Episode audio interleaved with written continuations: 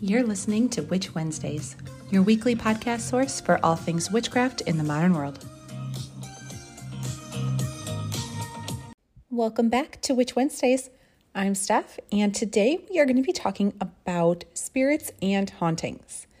There are two topics that I want to cover, and the first is this the spirits, hauntings, whether or not you are being haunted or your home is being haunted by a spirit. And the other topic is curses. Uh, curses 101, whether or not you've been cursed, whether that's a hex, a jinx, all of those things, whether somebody has done that on you, and just curses 101 in general. As I get kind of those same questions together. Am I being haunted? Am I being cursed? What's going on? But they really are two very different topics. So, first, we're going to tackle this spirits and hauntings, and then later on, we are going to tackle cursing 101. So, let's dive into spirits and hauntings. So, there are two sort of main ways that you can be haunted by a spirit. And the first is that there are hauntings of the land and buildings. And on the other side, there are hauntings of objects and people. So when it's the land or building that's being haunted, that is usually some sort of disturbance in the location that has made that spirit come forth. It's usually there because it died at that location. And generally, the spirit will stick around if they died suddenly or traumatically. But some just really like that space and they don't want to leave. And they also may not know that they have died. This is very common in really old homes that had those really treacherous um, servants' stairways that were really steep and narrow. And a lot of servants would be going up and down those stairs daily, carrying food and things, and they would die and break their necks. And those spirits are usually the ones found haunting those stairs, just going about their task, going up and down the stairs as if they had never died because they just aren't aware of it. And on the other side is the hauntings of objects and people. So that's a little bit different because then that spirit is going to move with you. So it's important to know the distinction because that hit tends to crop up randomly. And that's usually what happens when somebody says, Oh my gosh, I am being haunted, and it came out of nowhere. It's because there is a new spirit that is attached to a person or it is attached to an object. It could be attached to an object that you have disturbed in some way. It had been sitting for a while and then all of a sudden you moved it. It could be that you brought a new object in. Usually, secondhand or antique items tend to have sentimental spirits attached to them. So, if it was an old mirror or chest of drawers that they really loved during their lifetime, they are attached to that. And then if you pick that up at an antique store and bring that into your home, you are also bringing that spirit then in with you.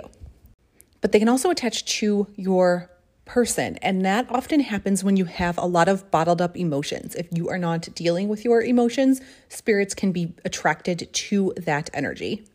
You may also have a spirit sticking around if you recently had a loved one die and you are unable to let that go, if you are still dealing with a lot of grief over that and you are not allowing them to pass on, so they may be stuck to you and stuck to your energy and wanting to stay with you and comfort you because they know that you are not ready yet. And they can sometimes stick around if you did not properly finish a spell or ritual. So some people will invoke spirits and ask spirits for help during a spell or ritual and maybe not see that through to completion. Perhaps it was really long or over the course of a couple of days or you just fell asleep during it. There's a lot of reasons that sometimes witches forget to finish up their spells and rituals and release that circle and release that spirit. So it could be possible that you just forgot to do that and the spirit is sticking around. So this is a few you know ways and reasons that a spirit might stick around to haunt a place a person or an object so let's go back and start at the basics to get through the mundane question of are you being haunted because it's really crucial to learn how to differentiate between a spirit haunting you and more mundane occurrences that are going on that could be causing these symptoms that you're dealing with. And it is important to make that distinction because there are some, you know, signs and symptoms that a spirit is present and that could be objects moving, hearing voices, uh, odd noises, bumps going on in, in the walls, doors opening and closing. seeing things out of the corner of your eye. And a lot of people automatically think that it's a spirit, there's something haunting, but that is not always the case, and it's not usually that simple. And those things could be caused by a wide variety of non spiritual occurrences. And sometimes those are just relatively harmless. You could be in an old house that is just settling and creaking. It could be noise carrying from your kids. There are a lot of simple reasons that any of these signs could be occurring. But the real reason that it's important to make the distinction and to figure out if it's actually a spirit and not something else is because a lot of the mundane underlying causes that could be causing any one of those signs or symptoms is much more serious and potentially very dangerous. So everybody, you know, jumps to spirit right away first thing um, when they work in the realm of witchcraft which i completely understand and it does make it you know more common but it's really important to ask these questions and rule out any other causes first like i've talked about on this podcast before that magic can help solve a lot of problems but it's not the only tool to use and it can't you know, address all the problems, magical or otherwise, until you know what the root of the situation is and can take mundane steps necessary to fix it. So, if you don't know or understand exactly what's going on, there's no good way to respond appropriately. So, there are usually six common mundane causes that cause the same signs and symptoms that you would get from a spiritual haunting. So, the absolute first thing you need to do is check through the list one by one and make sure that none of those things are the actual issue that's going on. So, I'm going to run through these six now, and I know that it is not the spiritual haunting information that you were looking for, but that is coming next. Um, absolutely, don't worry, it's coming in this episode, but it's so important to go through these things first because these things on the list are potentially deadly and happen can turn deadly in a matter of hours or weeks so it's important not to mess around. And i feel like it's definitely part of my duty to make sure that you have this information. So the first and probably most common that people ignore is carbon monoxide poisoning or a gas leak which is something that hundreds of people die from every single year. And symptoms include headaches weakness nausea vomiting confusion dizziness blurred vision, fatigue, smelling sulfur, chest pain, nosebleeds, depression, ringing in your ears, plants dying, difficulty breathing, and loss of consciousness. And these symptoms specifically disappear or become less severe when you leave the affected area. So a lot of people will jump to the conclusion that it is an unhappy spirit that is in their home and wants them to leave. And then when people leave the premises, then they start to feel better. And so they think it's the spirit pushing them out. But it can often be carbon monoxide poisoning or a gas leak, which can cause brain damage, organ damage, even death. So don't mess around. You need to have carbon monoxide detectors. You need to make sure that they are working. If you have any of these symptoms, get everyone out of the house, all of your pets included. Open all the windows. Don't touch any flames, light switches. Don't turn anything on. Just get out of the space. And if you feel better once you are outside, then call the emergency services in your area, call 911, and the fire department will come out and check for carbon monoxide. They do that, it's free. My husband is a firefighter here in Chicago, and they do that all the time. And better safe than sorry because a, it kills so many people on its own, and those things can lead to a fire within your walls um, that you won't know until it's too late. The second thing, make sure there are no infestations of rodents or insects. Because if you are hearing bumps in the night, scratching in the walls, there's strange odors, your pets are acting weird. Again, if you have dying plants, insects and rodents can be very destructive to homes and carry a ton of diseases. So that might be what you are hearing it, not necessarily a spirit, but little mice or insects in your walls. Also, want to be on the lookout for mold contamination. This is particularly true in older buildings and warmer, humid climates. Symptoms include headaches, fatigue, coughing, especially at night, sinus issues, allergic reactions, fever, difficulty breathing, and in the long term can cause you to lose your hair, um, anxiety, memory loss, numbness in the hands and feet, sensitivity to light, muscle cramps, and gaining weight for no reason. If you have visible mold, you're going to know it. So, obviously, get that evaluated and taken care of. But even if you can't see it, it can grow easily in the walls and other areas that you can't really see. So if you are having those related sy- symptoms, then definitely get your home tested for mold. You also want to make sure that you are not suffering from heavy metal toxicity. Old homes have lead paint, uh, mercury, and even arsenic. So, again, you can look up the symptoms for all of those things, but mercury in particular is known to cause serious mental instability. The Alice in Wonderland character, the Mad Hatter, is based on hat makers that used to use mercury in the hat making process that literally drove them insane. So, lots of symptoms come from heavy metal toxicity. So, again, if you think that could potentially be an issue, especially if you live in an older home, then always get tested for those things as well. Absolutely rule out any sort of psychiatric problems because mental illnesses always have symptoms that resemble spirit activity. So it's really important to talk to a professional that can help you differentiate and rule out any mental illnesses that might be at the cause because we've talked about that on this podcast before too that it's so important to prioritize your mental health as well and that can often mean seeking out a professional in that area. This of course has symptoms that present in a variety of ways, but keep in mind that usually spirits are not going to antagonize a specific person and will generally be easy to banish. We'll go through that in just a minute. So if you find that the spirit is really mean, the delusions are really mean, and you're the only one that is having experiences with it and you try a banishing and it won't go away, um, then going to see a doctor to rule out any other issues is a great idea. And lastly is sleep paralysis. And this is my unpopular opinion, but um, sleep paralysis is one of the most common symptoms that people give for a spirit haunting. And sleep paralysis is when you can't move the body when falling asleep or upon waking. It usually lasts for like several seconds, maybe a couple of minutes, where you're consciously awake and you're unable to speak. You might be having some hallucina- hallucinations. Um, you feel pressure on the chest, difficulty breathing, um, sweating, headaches, muscle pains, paranoia. Some people report seeing shadows in the room, somebody watching you, or even seeing some sort of creature sitting on your chest that's immobilizing you. So it's easy to see why sleep paralysis might be confused with having a spirit and a spirit haunting. But unpopular opinion is that sleep paralysis is never a spirit haunting. Um, it's a stress response. And it specifically causes the transition in or out of REM sleep to become out of sync with your brain. And solving this issue just requires better stress management, better sleep habits in general. And there are medical professionals that can help with this as well. But in my opinion, sleep paralysis is never a spirit haunting.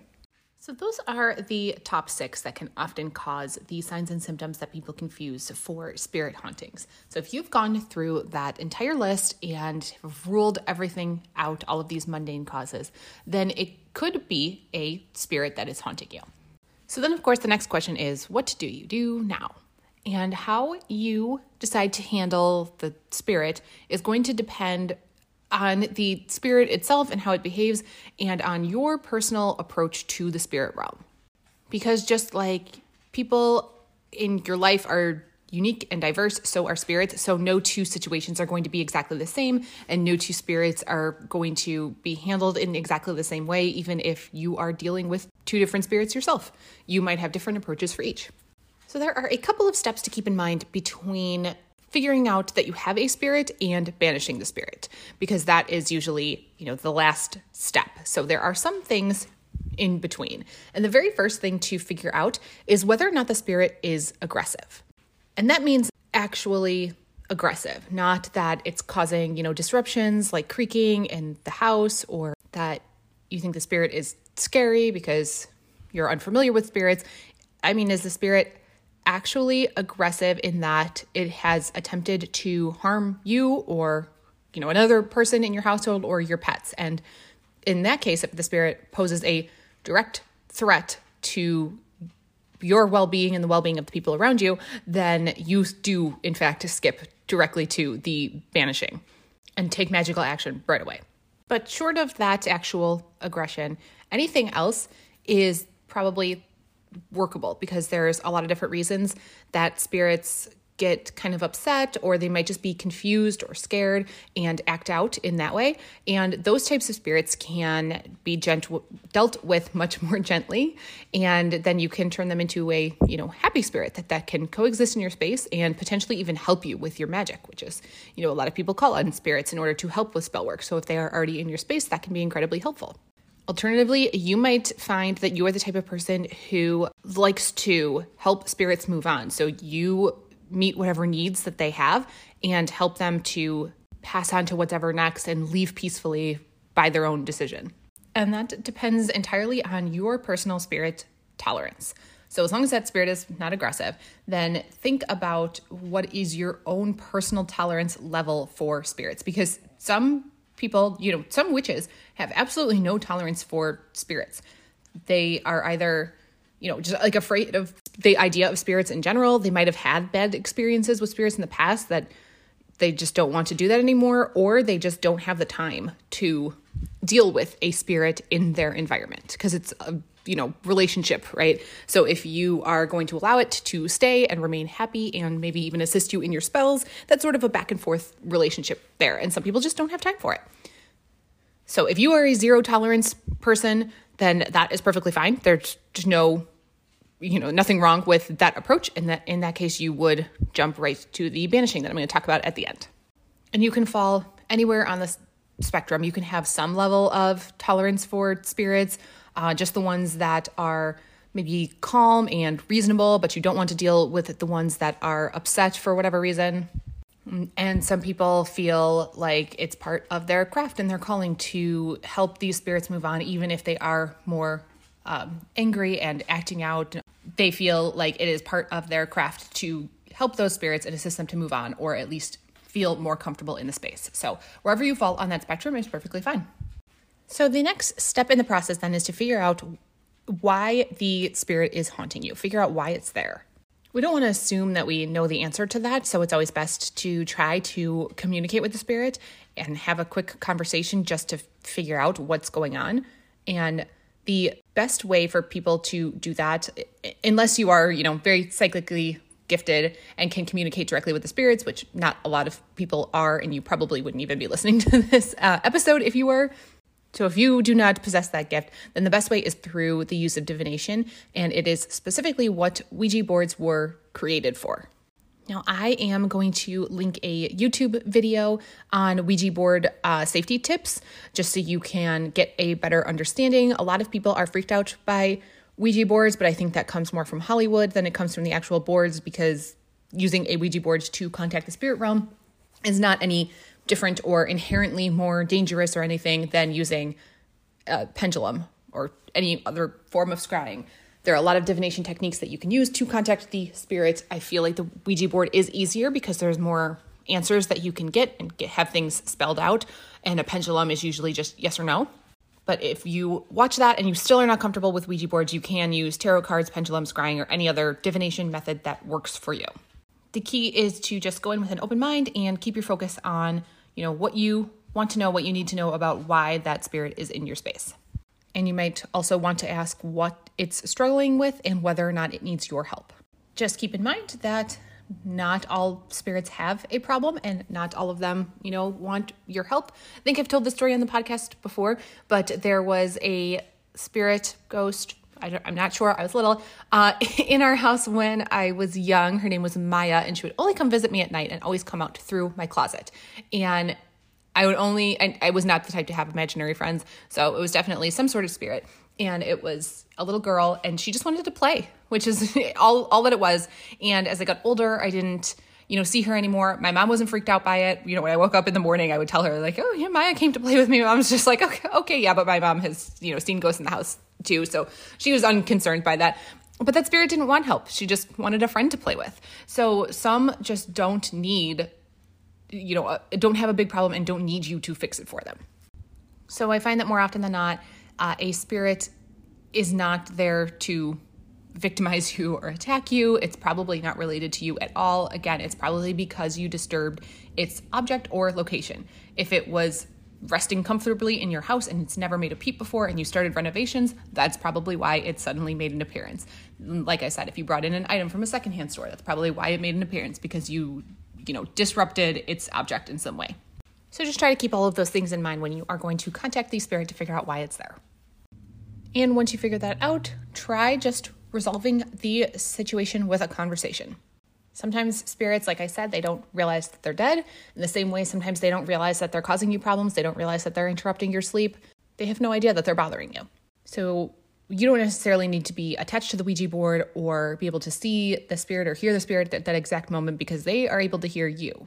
So just make sure that they know that you're speaking to them and announce your intentions and tell them, you know, how you're feeling without being, you know, overwhelmed or overly emotional. Just have a nice conversation with them.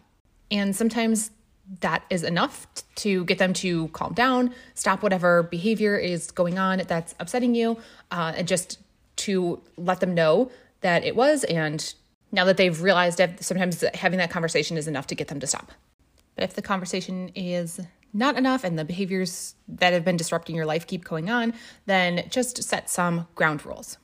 So it is your space, and as the human, you are more powerful than the spirit because you are both spirit and physical.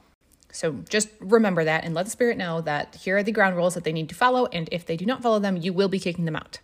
And your ground rules are your own, and that is often no intentionally you know, scaring or hurting the people or animals in the house, no breaking things, no interrupting sleep schedules. If they you know, want to talk in any certain way, this is how they can leave the messages. Whatever your rules are, it's kind of like making a roommate agreement before you move in with new roommates, just to get rid of any potential problems before they even start. And if that spirit is attached to a person or a place or an object, they likely don't want to leave. So by telling them what the ground rules are in order to stay, they usually just go ahead and follow along with that without causing an issue. But of course, some will ignore you, and then it is time to take magical action. So we are at the point where um, you've tried, you wanted it to stay, but it, it's not working out, or you have no spirit tolerance whatsoever, or the spirit is aggressive. Now we are moving into taking magical action. There are, of course, different levels to the magical actions that you could take, and usually you start with the less intense versions and then scale up as the situation requires. But if you are dealing with that, you know, aggressive spirit, then you might want to jump right to the more intense uh, magical solution. But again, since every spirit is individual, you just have to pick what is the right um, situation and tolerance level for yourself and that spirit. So you want to start with light magical action, and that would include things like cleansing, light warding, and spells that would invite the spirit to leave. So it's kind of the magical equivalent of politely ushering a guest out the front door. And if the guest is polite, they will go without a fuss. And if they're not, then this lighter form of magical action isn't really going to do anything. So, this is what you would start with when the spirit is not particularly aggressive or hasn't been understanding the you know request that you've been making before so this is a way to sort of make it clear to them that you would like them to go so they can still leave of their own volition so you would start with the cleansing, and you can use any cleansing method that you like, whatever you use regularly does not have to be fancy. You're just making sure that you are holding on to the intention to remove unwanted spirits from your space. The intention is the most important part. So there have been episodes on home cleansings. So there was how to do that with smoke, the traditional way, um, but you can also do home cleansings with salt and crystals and water and sound and um, the besom, all sorts of different options. So refer back to that episode and just go with whatever your favorite is. And then after that, you would do a light ward. And all you need for that is uh, either a pointed object. So that could be a ritual knife, it could be a wand, um, it could be a clear quartz point. That's what I usually use because I don't have a knife or a wand. You go outside your home if you're in an apartment, you can do this as well, um, inside as well. And you want to walk around your home clockwise, beginning at your front door. And you want to point your pointed object at the base of the house where the walls meet the dirt, or if you're inside, it would be, you know, where the baseboards meet the floor. And then as you walk, you imagine your energy, you know, coming out of your arm into the tool and onto your house. So while you're doing this, the energy is expanding and stretching over the entire house slowly as you work your way all the way around the perimeter. And then when you reach back to the starting point at your front door, imagine that that energy is enclosing your house and becoming a solid wall against any unwelcome energies and spirits. And then use that tool to sign your name or initials in the air in front of your doorstep to seal it. And that's it. That is light magical cleansing and warding. To move up then into a medium level um, of magical action, that would be like a more heavy duty cleansing, a stronger warding, um, maybe a binding, and lighter banishing spells. So rather than inviting the spirit to leave and encouraging them to leave of their own volition, this is like pushing them out the front door. So this is any sort of low, mid level strength spirits and should work for most. Um, if it doesn't leave and it just like the situation just escalates, it's either a very strong or very angry spirit, and then you would move on to the next one. So, middle of the road is a more heavy duty cleansing, and that would usually involve a floor wash. So, particularly one that would, I will um, include a recipe. It's pretty simple on witchwednesdays.com if you want to check out the show notes, but it would just be water, salt, uh, Solomon seal root if you can find it, and then mop the floor of your entire house. Um, if you have carpet, you just like flick it around and do like put it on the baseboards and wash your countertops with it instead. And you're really wanting to pay attention to any thresholds, so like front door, back door, um, window sills, and mirrors as well. Mirrors are also a threshold. And when you're finished, you throw the remaining floor wash out the front door onto your porch or front walkway. And that is just a heavier cleansing than the lighter cleansings that we talked about in previous episodes. You could also do a candle banishing that would target the spirit directly. Candle banishings are pretty straightforward. You just need a black candle, salt, and something to carve the candle with. So all you do is sprinkle salt in a counterclockwise circle around you, around your work area to visualize that salt creating casting that circle. Think about the target of your banishing spell and carve that intention into the candle. So if the spirit has a name, you can write that. You can just write, you know, any all unwelcome spirits leave this place, whatever your intention is. Light your candle, place it in a candle holder, speak your intention out loud, and then allow the candle to burn itself out. So those systems of light and medium you know, magical workings should be enough for, you know, most spirits. If you need to escalate because the spirit is just not leaving and it's relatively strong and possibly aggressive, then you would need to move over to the, you know, heavy duty magical wardings, banishings, and possibly even spells designed to trap or imprison the spirit, which would obviously be much more complex and require the most energy, but will pretty much take care of any spirit. I am not going to share any ways to trap a spirit. I don't believe in trapping spirits. I feel like that's how you get angry and aggressive spirits in the first place. Like, I just don't think that there's that many that need to be trapped. And I think, um, which is for some reason, will some will, you know, trap spirits for fun. Like that's just I think it's a horrible thing to do to trap spirits. Now there are some that are very aggressive and very horrible and um, there are practitioners that work specifically with that and to trap those particular spirits, but for the run of the mill spirits that end up in homes or attached to objects, I think trapping it is the wrong way to go because I just feel like how would you feel, you know, if you if somebody trapped you in a box or into a crystal or whatever it is um, it's only going to make you more pissed off. I don't know. I just think it's mean. I don't like it. So I am not going to recommend any forms of trapping a spirit. And I think if you are dealing with a particularly um, aggressive spirit that would need to be trapped in that way, then that's probably something that you would reach out to other magical practitioners to help you with. Um, so that is beyond the scope of this particular podcast episode. But for pushing out these uh, aggressive or strong spirits, then always start with the most, you know, effective heavy heavy duty cleansing um, that will work for you to get absolutely everything out of the space, and then do a strong banishing spell, and then set up a very strong ward.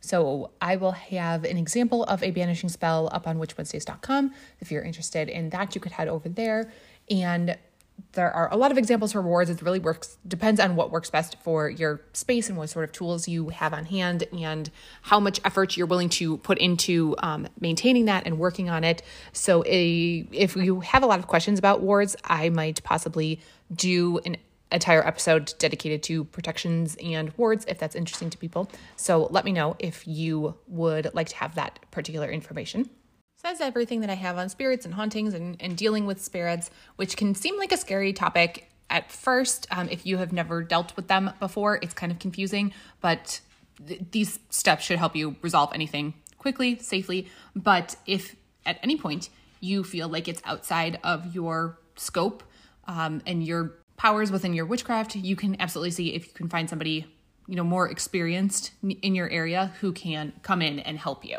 But if you have any other tips or advice that you want to share because you have dealt with spirits, definitely head over to the Discord server that is free. Tons of witches over over there that will, you know, answer any questions and you can share your tips and things um, to help. And if you have any further questions about spirits or particular situation happening in your home, then head over there and let us know. We are always around to chat.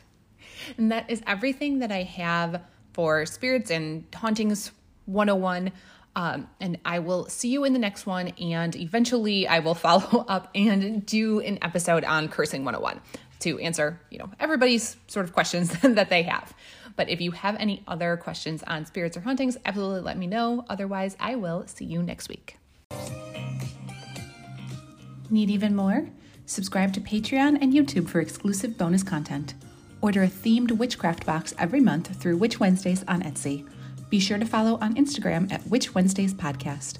Find all these links and more at witchwednesdays.com.